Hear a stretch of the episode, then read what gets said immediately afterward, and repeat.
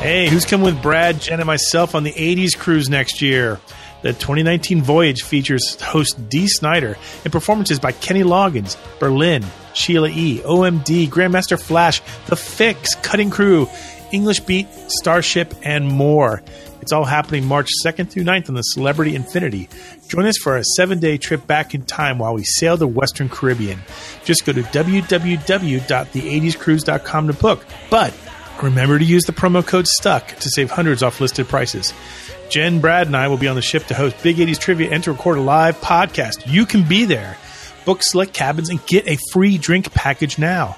Seriously, you do not want to miss the 80s cruise. We never do. Now on with the show. Travel back in time to the 80s, reliving the shenanigans. It was the early 80s, and sex was still a good way to meet new people. The disappointment. Now that's a real shame when folks be throwing away a perfectly good white boy like that. And the self-confidence. I'm 6'3" tall and maintain a very consistent panda bear shape. Because just like you, we're stuck in the 80s. Sure, it's not 1985 right now, but who knows what tomorrow will bring.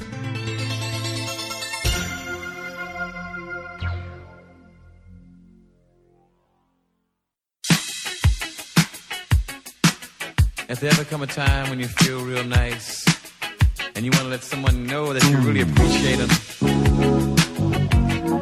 all you have to do is just moan a little bit for them. You go somebody and say,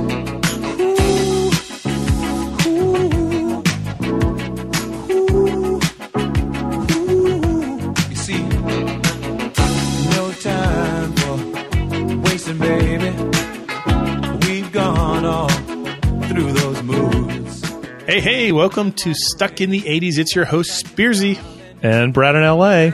And today we go back in time to explore the forgotten hits of 1982. And now you find yourself in 82. Don't forget, Stuck in the 80s is a member of the CLNS Podcast Network. You can find our podcast on iTunes, Google Play, Stitcher, Spotify, and the CLNS Media mobile app. Don't forget to listen to our podcast at the CLNS Media website. You can find it at clnsmedia.com. Hey, and if you're a regular listener to the show, help us out. Share a link to this episode or any of your favorite episodes on Facebook or Twitter. Show friends that you're a proud member of Stuck in the 80s Nation. Let's grow our family in 2018.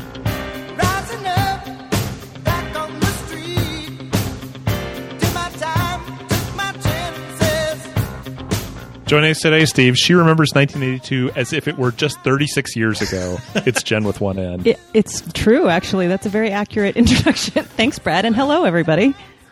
Sup? I love these shows. We started this like a month or so ago because we realized that as you go back, 30-some years, you hear the same songs over and over again now. I don't care if you listen to regular radio or you listen to Sirius XM. For the most part, we've got the hits down. They're like, ingrained into our heads. We can spout the choruses while we're taking a shower. But when you take a closer look at the charts for each year, there's some songs that were really big hits that you never hear anymore. And so we have these forgotten hits shows. But before we get into them, I want to remind everyone of the songs that really were huge hits back in 1982. Gigantic hits that I guarantee we all still have burned in our brains. Brad, what were some of the hits from 1982 that nobody has forgotten? Okay. The top 10 from the year-end Hot 100 that year were as follows. Olivia Newton-John with... Physical, yes. Survivor with Eye of the Tiger. Oh, yeah. Joan Jett and the Blackhearts cover of I Love Rock and Roll. Or is that an original? No, it's Joan Jett. It must be a cover. Paul McCartney and Stevie Wonder. Oh. Ebony and Ivory. Oh. J. Geils Band with Centerfold. Now there's a hit for you. Don't You Want Me by The Human League. Holding down both 7 and 8 is John Cougar with Jack and Diane and Hurt So Good. Steve Miller Band with Abracadabra, which is more of an indictment of the charts than anything. And number 10, Chicago's Hard to Say I'm Sorry. Ugh. You got the top 10 list. And some editorializing. This is the soundtrack to Jen with one N's fourth grade year. I'm pretty sure I heard Eye of the Tiger either on the radio or someone singing it every single day. Let me ask you this, I believe Jen. I mean, because you're in fourth grade, you said? I think fourth, yeah. Were you allowed to walk around and sing Centerfold? I mean, did you even comprehend the meaning of the song at that point? I had no idea what it was. It was quite confusing, actually. And you know, well, fast forward to years later, and I get from my best friend Lucy for my daughter's birthday, we'll say, a karaoke machine. And so I buy for my daughter's karaoke machine hits of the 80s. And so she knows a lot of these songs. And I had her one time, because I don't know what I was thinking. I had like this moment, had her sing Centerfold. And I was like, not ever again. I felt very guilty and bad. Bad parenting. But anyway, yeah, Centerfold was confusing then. And I forgot. It's called Centerfold. I mean, you would think it would be a clue. My blood runs cold. My memory has just been sold. My angel is the centerfold. I don't know if I knew what a centerfold was when I was in fourth grade. Brad probably did. He's very worldly. No, probably not. Very sophisticated. Dad did have a subscription to Playboy, so I'd seen them. But... Your dad had a subscription to Playboy? Oh, yeah. And I found this out years later that it was something that, like, his friend bought him a copy and he bought his friend a copy. So he couldn't say, so my mom couldn't say, well, why are you buying that magazine? She's like, oh, it's a gift. That's weirder than buying your own copy. Yeah. Strange. Gift subscription from his friend. Anyway, the whole thing's very. Where did he keep them? He kept them in the closet or in the garage or in the bathroom. The bathroom. That's not smart. Can we please? I don't know what to tell you. That's where they were. Moving on. I don't know if I can move on. You know, and so we remain here. I'll answer any of your questions I want. And so we remain here, hopelessly stuck in the. Okay, let's get started. Brad, what is one of your forgotten hits from 1982? Well, before we get started, I have to say, now, I've heard some from the first two shows, the 1980 and 1981 show. My older sister's like, none of those are forgotten. I remember all of those. And we're kind of getting into that sweet spot, maybe not if you were in fourth grade, but when I look at this list, and I remember back to 1982, and I look at the Hot 100 from the year end, again... You kind of said this earlier, Steve. I know the chorus to all of these songs. Like, I don't think I've forgotten any of these songs. So we're getting into that sweet spot where it's going to be hard to pick ones that are forgotten. And I'm just going to pick ones that maybe I don't hear as much as I'd like anymore for the next few years. And then we'll get to the last half of the decade and I'll be like, I don't know any of this stuff. But anyway, that said... My first pick today, something from an artist that we all loved on the first 80s cruise. It's Take My Heart, You Can Have It If You Want It by Kool and the Gang. It's all yours if you want it, baby. My heart is tearing all apart. I say, ooh, you can have it. Yeah. If you want it. If you want it. Come and get it, baby. But if you want it. You can have it. I'll come and get it, girl, yeah. Did they play this song on the cruise? I was just going to ask that. I don't know, to be honest. I don't think so. It's not really a great, unless they were looking for, like, let's take it down a notch here. It's just not a real upbeat, you know, crowd pleaser. But I think it's a great song. It's the lead single from their 1981 album, Something Special. It was released as a single in October of 81, and it kind of hung out in the charts long enough to land at number 85 in the 1982 year-end Hot 100.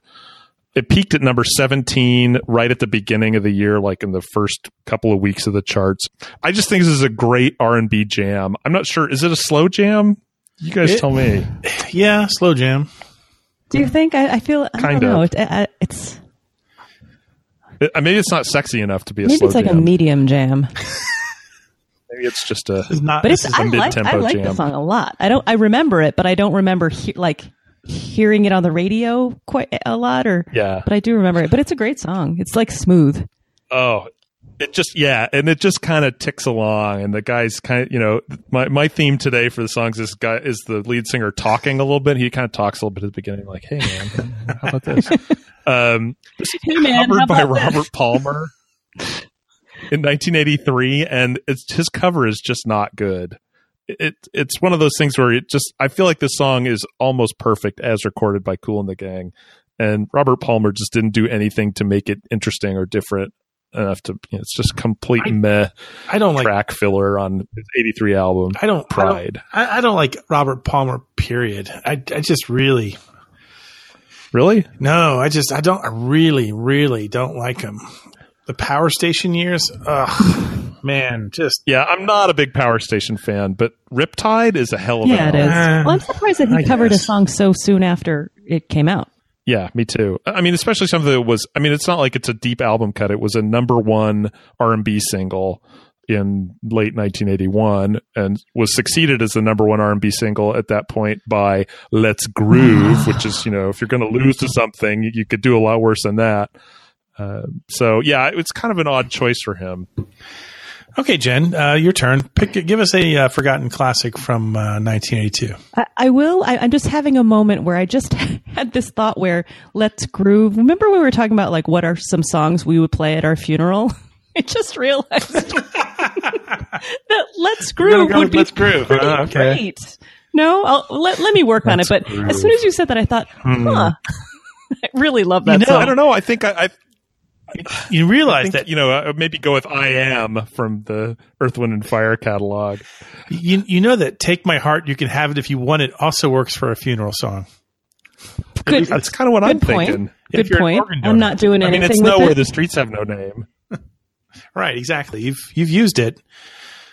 Time to move on. Anyway, I'm sorry. All right, We're getting bad here. I digress. That was my digression. So the song that I chose is by one... Miss Juice Newton, and it's called Love's Been a Little Bit Hard on Me.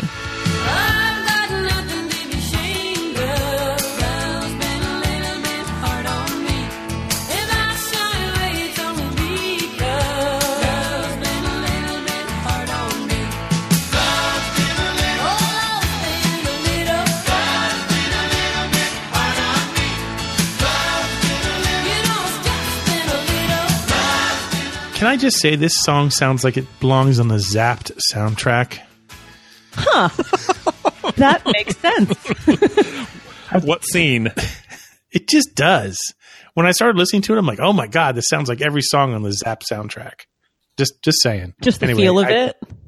Yeah, but go ahead. Tell us more about it. All right. Well, so this song was released in May of 1982, and it reached #7 on the Billboard Hot 100 that summer of 82. And it also charted on the Billboard Adult Contemporary chart at #4 and #30 on the Billboard Country chart. So one of the reasons I picked this song is because I remember that. I didn't remember it at the time. I had no clue at the time. But when I look back, I realized these were the years where we have those sort of country pop crossovers, right? The Eddie Rabbit. Oh, we've talked a little bit about it before, yeah. But I thought it would be fun to pick one of those because she actually, Juice Newton actually earned a Grammy nomination for Best Female Vocalist, but in the pop category, which surprised me. Huh. Yeah, because I would think, you know, it really straddles the line, this song. But I love it. It's really bouncy and fun. I wanted to pick a song by somebody who had other songs on the chart. So she had some other songs on the chart. Another one of her big hits was Queen of Hearts. And I just wanted to pick something that maybe people didn't remember that she did. So Love's Been a Little Bit Hard on Me sort of fell into that for me. But as I was watching the video for this, have you guys seen the video? Yes. Oh my gosh. It's amazing. Do you remember it? It's amazing. No, not at all. I kind of remember it, but oh dear, you guys. I mean, so the video is sort of a comedic kind of video, and it's a storytelling video that there were so many of in the early 80s. But it's basically Juice. Oh, so good. So Juice Newton, it's a play on the title of the song, Love's Been a Little Bit Hard on Me. So she and her boyfriend, I guess her fiance, they seem to have a fine relationship until her fiance starts like hurting her body, like doing her grievous bodily harm. But in like, I mean, the guy's just a really clumsy dude. So like, the first thing that happens early on in the video is he opens the door for her because he's a gentleman, and she gets into this convertible, and then he closes the door on her leg, and then her leg is broken. So she gets and everybody's like smiling, and Love's been a little. So then she gets her a cast on, and then she's got a crutch. And he's carrying it for her and then turns around and then knocks her over with the crutch. So then she just keeps getting hurt over and over and over again. Oh, and then at the very end, she's in a wheelchair and he accidentally like lets her roll off the edge of a cliff. Oh, P.S. it's their wedding day. So she tumbles down the hill in her wheelchair still. And then he like... Yeah, and then what does he do next? This is the best moment of the whole thing. Like, oh, well. And then he takes his boutonniere, because they're getting married that day, folks, and throws it behind her down the cliff. He pulls it out of his lapel and tosses it down the hill like, oh, well, kind of shrugs. Oh, well. It's like a Mentos commercial. Oh, my gosh. It is very, very weird. It is very, very weird. And I think about, like, if it were on today, it's like there would be, you know, protests about this video that has domestic violence in it and treats it so lightheartedly. Yeah, but like it's 1982, so it gets awarded Video of the Year by the American Video Association. Oh. Anyway, so, I thought that was very amusing. Let me ask one question, just real quick. So I'm watching this video, and I'm looking at Juice Newton, and I think to myself, Juice Newton looks a little bit like a grown-up Taylor Swift. I can see that. Yeah, a little bit. I can see that. I think Tay-Tay should do a cover or two of Juice Newton. Ooh, I'd like to see her take on this video. I'd like to see her roll down a cliff. It would be, like, frightening. You know who's going down the cliff on that one, and it ain't Taylor. Different perspectives. Very interesting. Anyway, yeah, it's good. It's a good song, and the video will now haunt me because I won't be able to hear the song without seeing her tumble down the hill in her wheelchair. It's great. Okay, Steve, what do you got first? So when we first started this series, I think I started it off with the Hall & Oates song was one of my picks, either from 1980 or 1981. For some reason, I keep coming back to them because I used to be a huge Hall & Oates fan, but I continually find these songs that were hits for them that I don't remember at all. And this is one of them. This is Hall & Oates with Did It in a Minute.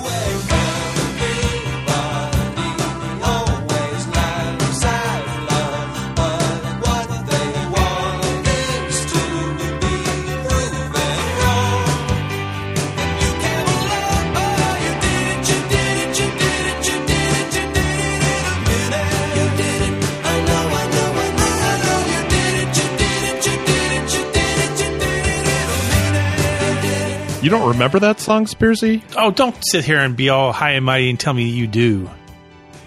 I'm going to podcast divorce you if you make that claim. I'm sure I have. This is a good song. I'm saying it's a forgotten hit. I'm not saying it's a never heard of.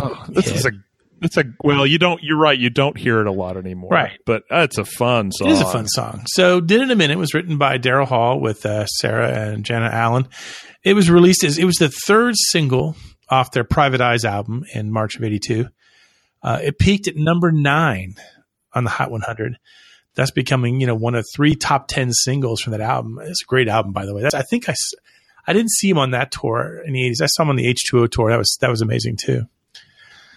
But as is the theme with both of my songs here, this actually was inspired by an earlier hit by Eric Carmen, who did a song back in 1977 called "She Did It." And I guess it was the did it from the song that inspired Hall & Oates to do Did It in a Minute. Coincidentally, Eric Carmen was opening for Hall & Oates back when Did It in a Minute became a hit. And aha, She Did It by Eric Carmen was inspired, in fact, by a Beach Boys song called Do It Again. So there you go. Wow. Huh. Well, we got some lineage here. Seriously, 80s cruisers, if you want to win some trivia, just play that last 2 minutes over and over again. Because that was jam-packed in trivia. Yeah. That would be fun, too. I don't think we've ever had a Hall & Oates question on Big 80s Trivia. Anyway, Brad, it's your turn again. Give us another forgotten hit from 1982. Okay, this one I'm going a little bit against type. My second pick is Sheena Easton's You Could Have Been With Me. You can lead a horse to water, but you cannot make him drink. You can give a man your whole heart and soul, but you cannot make him think. You could have been with me instead of alone and nothing. So, Brad, this is the first time I've ever heard this song in my entire life. Really? Oh, it's so good. It is a good song. It's so good. This is. Yeah, do you know? I mean, not as well as Brad probably thinks I do. Jerk. Hey, smile when you say that, mister. Yeah, so let's talk a little bit about it. This was the second single from her 1981 album of the same name. This is another holdover. The end of the year, the Hot 100 at 64. It snuck into the top 40 late in December of 81 and kind of made its way up to the charts. Got all the way up to number 15 for 2 weeks in February, which coincidentally peaked the week that Sheena Easton won the Grammy for Best New Artist that year. Wow. Oh. Yeah, who else was nominated that year, guys? Cyndi Lauper. Too early. 1982. Well, yeah, the award was in 82, so it's for 81. Performances in 1981. I give up. Right. I'm not going to sit here. And let James Ingram. James Ingram. Okay. Luther Vandross. Oh my gosh. The Go-Go's. Okay. Huh. And Adam and the Ants. Oh. Wow. Yeah. Sheena Easton. Check her out. Yeah. This is a straight up torch song, right? Yeah. And it just is so reminiscent to me of the theme from For Your Eyes Only, which is my favorite James Bond movie. And she just has such a strong voice in this. Oh, it's great. And you never hear this song. Has anybody seen her perform live? I have not. No. I'd like to. Yeah. This was written by a New Zealand singer who is Leah Malfrid, who was the front woman for a acid glam rock band called Ragnarok in the mid-70s. Like, wait, what? She was in England after touring in Australia with Elton John. And Sheena Easton's producer, Christopher Neal, heard some of her demos and had Sheena record a couple of them. The songwriter said she wasn't too bothered about Easton recording her songs at the time, and a record company staffer said, "You will be when you get the money." Okay, well, there's that. Jen, you're up. What's your second forgotten hit from 1982? So going with my theme of kind of country pop crossovers, but also picking songs by popular artists that you might not remember, I have Make a Move on Me by Olivia Newton-John.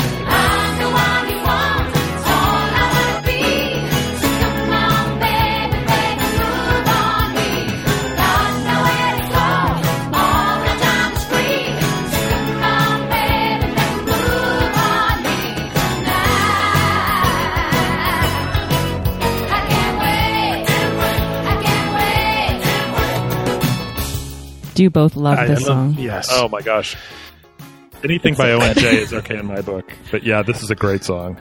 Yeah, this is a fun song, and I'm kind of surprised that they don't put it on more, like, compilations and stuff. Maybe just physical trumps everything. Just stomps, you know, just trounces. Stuff. Yeah, right, like a big dinosaur. But, yeah, so this was on her ninth album, Physical, which came out in 81.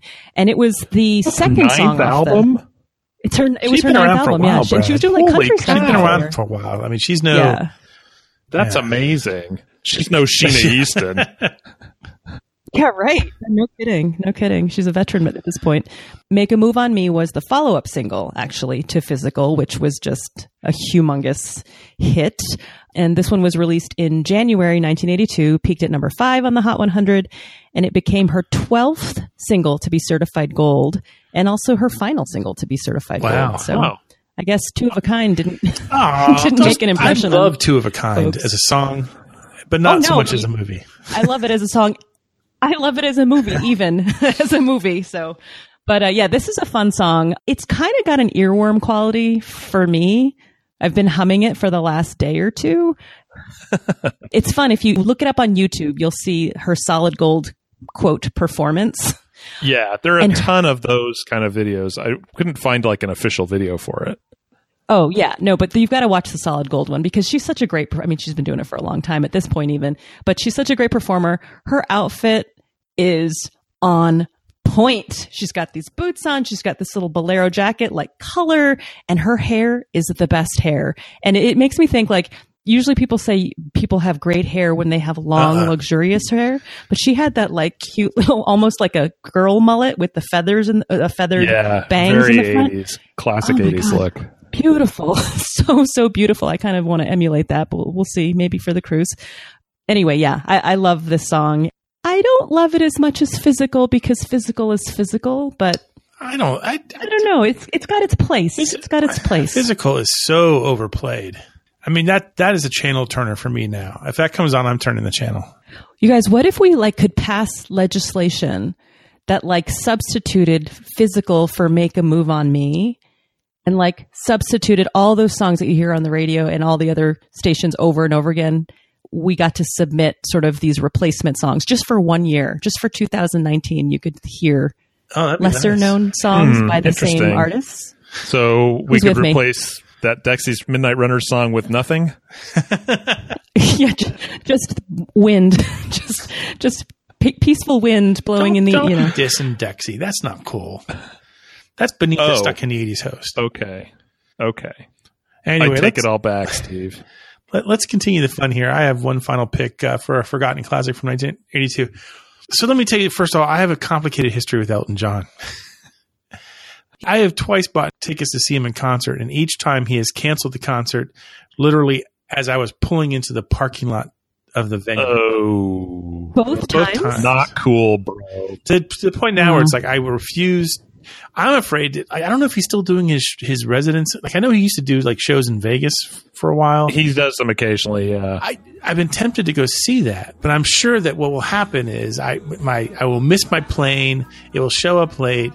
My hotel room will be canceled. And should I overcome all those obstacles, I will get to the Coliseum, and Elton John will cancel just as I walk into the building. So, nonetheless, I have risen above it all. And I give you this song, Empty Garden.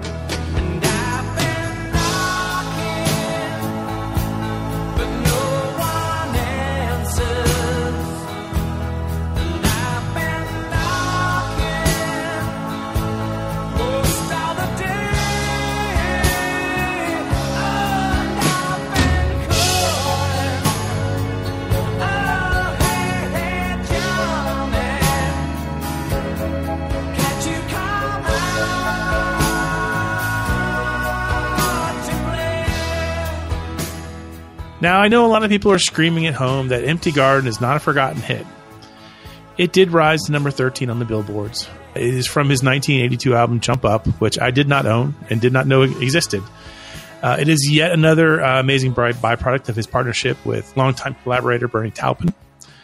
And it is a tribute to John Lennon, who was shot and killed 18 months before the song was released. Did anybody know that? Or am I the only one who knew that? But today I didn't know that. I'm not that familiar with the song. It does. You will occasionally hear it. Like if you're listening, if like you have become a patron of the Bridge channel on Sirius XM or stuff like that. You know, some of the more mellow offerings of satellite radio. But it turns out that John Lennon and Elton John were good friends. In 1974, Lennon appeared on Elton John's cover of Lucy in the Sky with Diamonds. They did a song together called Whatever Gets You Through the Night. And John Lennon made a bet that if it ever becomes number one, he'll perform it alongside Elton John. Okay. Well, it did become number one. And so they did perform it together along with I Saw Her Standing There. It was actually John Lennon's last live performance. And it was held at Madison Square Garden, and hence the title of the song, Empty Garden. Oh, so, for years after John Lennon's death, Elton would not play it. It brought back bad memories. It did finally start to make his set list again, more recently in Vegas a few years ago. Wow. Hey, speaking of things forgotten, did you remember to take your vitamins today? Or do you even know where your vitamins are located anymore?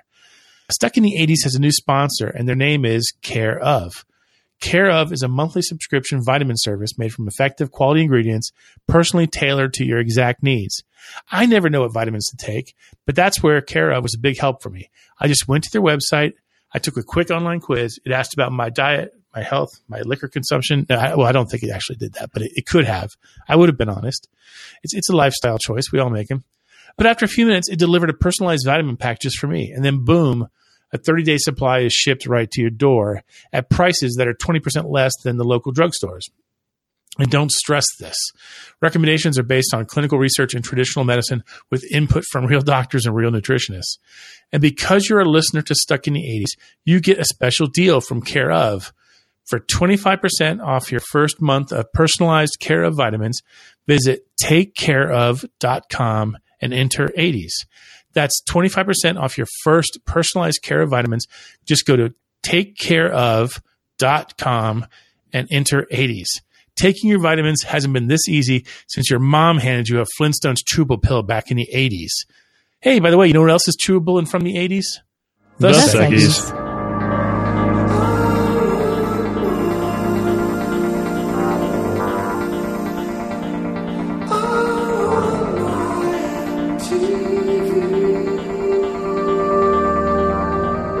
Ah, the lovely refrain that is, I want my mystery TV theme song. Hey, you know the shtick here.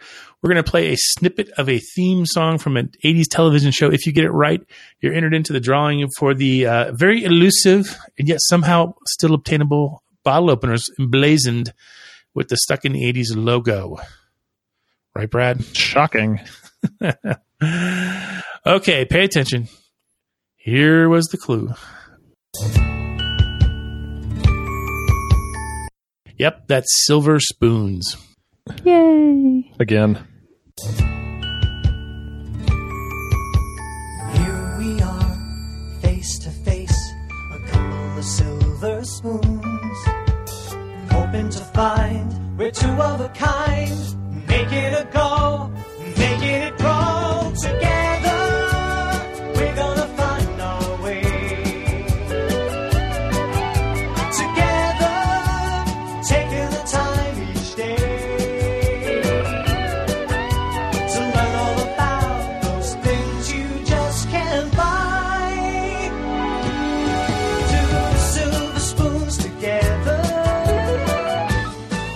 And yes, it's the second time we've done a Silver Spoons one. I guess we did it back in episode 426.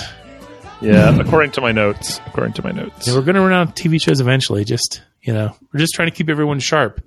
Are you paying attention? Yeah. I think everyone was paying attention. And based on our download numbers, you are not. So anyway, that hurts. Everyone that downloaded it is paying attention. That is true. I would think so. Brad, read some of the winners. Winners this week include Tim from Toadsuck, Joseph Perdue, Dave in Oxford, Chris, living on the air in Cincinnati, Adams, Peter Ryan, Tom Korn in Austria, Alan Titus, DJ in Clinton, John Demacus, Jeremy in St. Pete, Aaron Shirley, Giovanni in London. I don't know if that's London, UK, or London, Connecticut, or which London, but he's in London.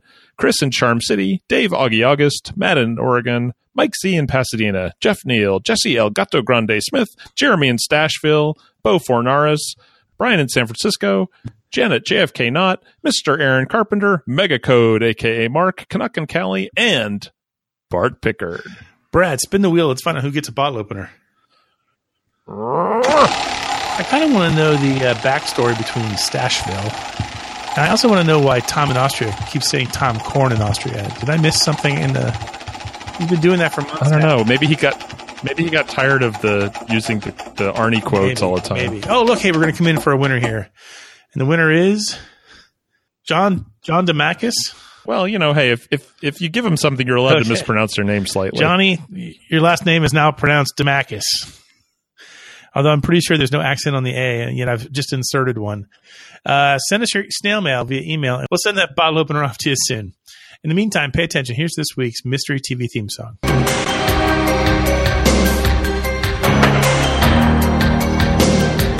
If you know it, email us at podcast@sit80s.com and tune in next week to find out if you're a winner. We'll be right back after this commercial break. Next, join celebrities from your favorite shows as they rise and fall on the Battle of the Network Stars, whether it's on the sea or in the air. Real people Sarah Purcell, Scott Baio from Happy Days, I love you. Charlene Tilton from Dallas. Gil Gerard. Dukes of Hazzle's Catherine Fox. Larry Wilcox. That's Incredibles' Kathy Lee Crosby. Be with your favorite stars and join in the cheering. The Battle of the Network Stars, next on ABC.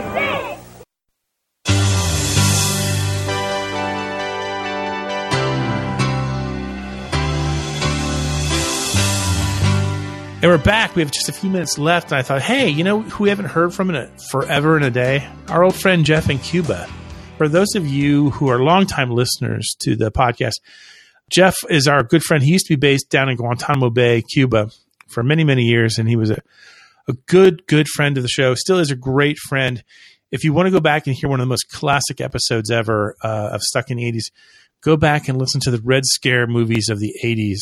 I think it's just Red Scare of the 80s. It's a good one. It's really good. Jeff was actually in the States for a week and came to our studios, and we recorded that that episode. But today he comes to us, as he used to always do this. He used to submit these amazing stories via audio file that he would record in down there in Guantanamo Bay, down in Gitmo, and he would send them to us, and we would air them. And today he's here to defend his very unexplainable, but yet he explains it, decision not to attend the infamous U2 at Red Rocks concert some 35 years ago. So take it away, Jeff. Well, I can't say I didn't see it coming. As soon as I saw the podcast was going to turn to dream concerts, I could tell the conversational breadcrumbs were already in place. Talk of iconic concerts would inevitably turn to U2 at Red Rocks, and that would dredge up the oft-told tale of 19-year-old Jeff tearing up his ticket. I've mentioned it a few times on the blog, and I've taken some good-natured shots about it. But your histrionic protestations have inspired me to share a heretofore unrevealed element of the story, a little context. For this is more than just a story of missed opportunities and cultural naivete. It's a cautionary tale of the dangers of nostalgic bias and retroactive judgment.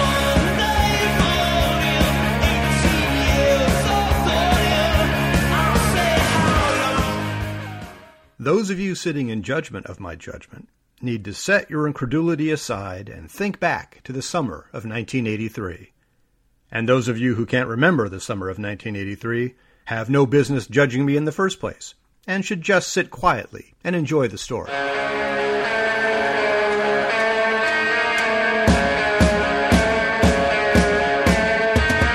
In 2018, U2 is such a cultural juggernaut that it's easy to forget that once upon a time, they were an up-and-coming band. On June 5th, 1983, they weren't the U2 we now recognize. In fact, it's fair to say the events of that night first established their reputation as an amazing live act and offered the first nascent hints of what was on the horizon. Look, here's a data point to help you place U2 in the 1983 music food chain. The last show they played before Red Rocks was the 1983 US Festival, where they were strictly a middle-of-the-day sort of act, playing alongside Quarter Flash and Missing Persons. Oh, you hear me? Solid, but not exactly pilgrimage material. And it's not like the Red Rocks ticket read, "Admit one to the seminal concert of the decade that will chart the course of both the band and the venue for the next 35 years. All it said was, "No outside food or drink." I guess I was supposed to read between the lines. The other thing you need to remember is that the Red Rocks you know isn't exactly the Red Rocks I knew in 1983. Its signature on the musical radar was greatly increased after the U2 concert. The number of times it turned up on the collective wish lists of the 80s nation is testimony to its allure. And make no mistake, it is absolutely a bucket list destination, a jaw-dropping intersection of nature and culture, nothing short of transcendent. But it was also about 10 miles from my house, and I grew up thinking of it as our local concert venue. So I had been there many times before. I saw The Clash there the previous summer. I saw Jimmy Buffett there the following summer. In fact, I was there earlier that very week seeing the English Beat and Bow Wow Wow. And while familiarity may not always breed contempt, it's certainly not fertile ground for reverence. Additionally, Red Rocks was, and pretty much still is, a general admission venue, which meant that getting a decent seat, and by seat I mean a foot and a half of concrete bench, you had to show up early and spend 4 or 5 hours basking in the Purple Mountain's majesty. Which is an important detail, because June 5th, 1983, was that rarest of weather phenomenon, a veritable meteorological unicorn. A rainy day in Denver. That's not to say it doesn't rain in Denver. Summer thunderstorms are common, and were frequent, often welcome, parts of a hot summer visit to Red Rocks. But this was a cold, overcast, dreary, rainy, one might be tempted to say Irish kind of day. It's kind of dismal in Ireland, you know, drizzly and stuff, so they'll be able to relate to this weather here. If you watch the Under a Blood Red Sky DVD, oh, stop rolling your eyes, millennials, it's on YouTube. You can't miss the miserable weather and the hand-wringing about whether there was even going to be a concert. And once the show actually begins, both opening acts had long since bailed, you can see the band's breath like it's a January playoff game at Lambeau Field. Rodgers does this better than anybody. End zone, Cobb, touchdown! Unbelievable! So let's assemble all the variables and peer into the decisional calculus. My friends and I were faced with this choice. Sit on wet concrete in the cold rain for a few hours, waiting for a concert that might or might not happen from a band that was currently sharing billing with Dale Basio, or we could go to the movies. Well, it didn't take us long to make our decision. I can't remember what we saw, but I think it was Return of the Jedi.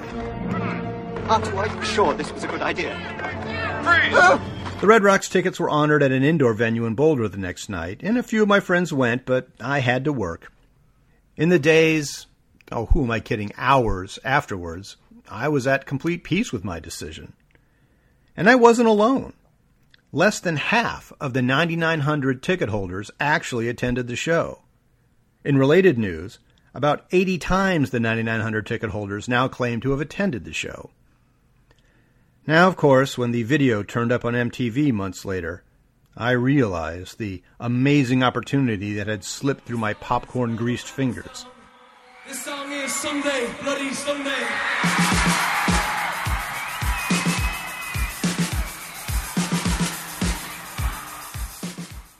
After all, I was a junior engineering major, and that type of pop culture capital doesn't exactly jump out of your thermodynamics lab book.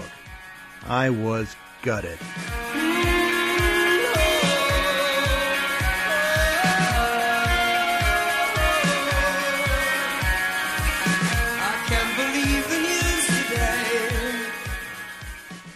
But in the years since then, I have once again come to terms with what happened. And after all, no real harm was done. Both U2 and Red Rocks did perfectly fine without me, and I'm certainly happy with how I turned out. If I had attended, I would have left with a wet concert t-shirt and probably pneumonia. But instead, I have a great, if slightly embarrassing, story to tell.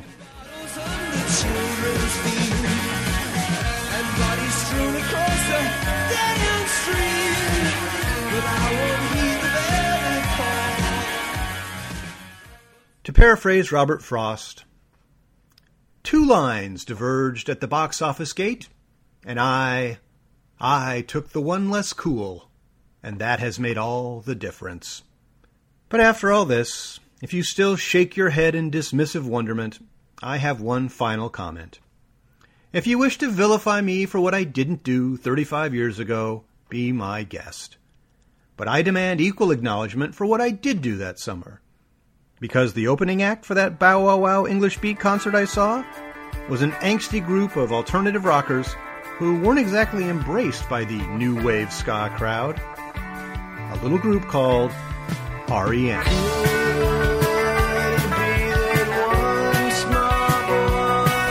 So as I see it, my 1983 concert cred pretty much breaks even. How do I know? Because I'm Jeff in Cuba, and I was right.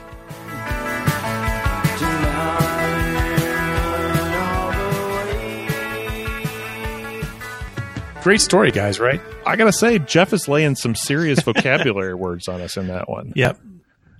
What, do you got a college degree there, Johnson? I love this story. I mean, you make all great points. I mean, in the same exact position, I would have done the same exact thing. So it's defensible. It's absolutely defensible. Although I do stand by my statement from that show. You know, she needed to be pretty hot. And there wasn't even a girl involved. To see a Star Wars movie. A Star Wars movie. And as we record this show tonight, a few hours from now, the new Han Solo movie will be out. And did I think about going tonight? Absolutely not. but will I try to go to the first show on Sunday morning when everyone here in town is still in church? You betcha. Report back. For everything, there is a rational decision. In the meantime, hey, if you think that we missed out on a really great forgotten tune from 1982, email us at podcast@sitds.com. In the meantime, stay tuned because we will, I'm sure within the next month or so, delve into the nearly impossible year of 1983 and try to find some forgotten classics from that. Impossible. But in the meantime, myself, Brad, Jen with one N, we remain here, hopelessly stuck in the 80s.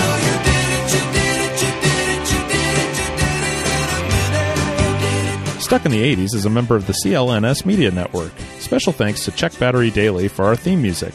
And don't forget to subscribe to the podcast on iTunes, Stitcher, or the CLNS Media mobile app.